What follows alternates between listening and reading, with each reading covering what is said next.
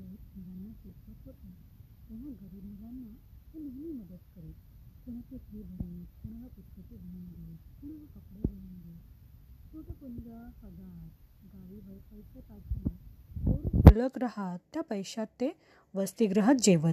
एकदा त्यांच्या शाळेचे मुख्याध्यापक गोखले सर यांनी वसतिगृहाचे रजिस्टर तपासले. तेव्हा त्यांना असे आढळून आले की साने गुरुजी महिन्याभरात फक्त एक वेळाच जेवत. आपण रोज दोन वेळा जेवतो म्हणजे तीस दिवसात साठ वेळा जेवण घेतो. परंतु रजिस्टरमधील नोंदीनुसार गुरुजींनी एका महिन्यात फक्त तीस वेळा जेवण घेतले. एक वेळेच्या जेवणाचे पैसे वाचवून ते गरीब मुलांना मदत करीत. गोखले सरांना हे कळताच खूप वाईट वाटले. त्यांनी साने गुरुजींना निरोप पाठवून घरी बोलावून घेतले. गोखले सर म्हणाले साने आजपासून तुम्ही रोज आमच्या घरी जेवायचे असे म्हणून त्यांनी आपल्या पत्नीला ताबडतोब ताटं वाढायला सांगितली. वरण भात पोळी दोन भाज्या लोणचं पापड असा सारा जेवणाचा उत्तम बेत होता. गरम गरम वरण भातावर साजूक तुपाची धार ओतून गोखले काकूनी म्हटले हां आता करा सुरुवात. त्या दिवशी रात्री गुरुजी जेवून आपल्या खोलीवर परतले. दुसऱ्या दिवशी सकाळी अकरा वाजता गोखले काकूंनी पुन्हा जेवणाची तयारी केली. गोखले सर आणि काकू गुरुजींची वाट पाहत बसले.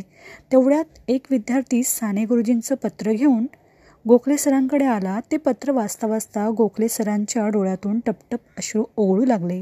काकू म्हणाल्या अहो काय झालं? कुणाचं पत्र आहे?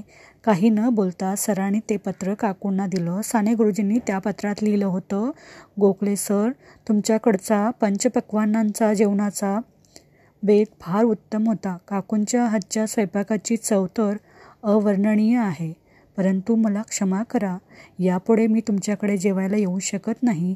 आज माझ्या देशात लाखो बांधव असे आहेत की जे एक वेळचं जेवणही पोटभर घेऊ शकत नाही. अशावेळी मी आपल्याकडचं पंचपक्वानांचं सुग्रास भोजन करणं पाप समजतो.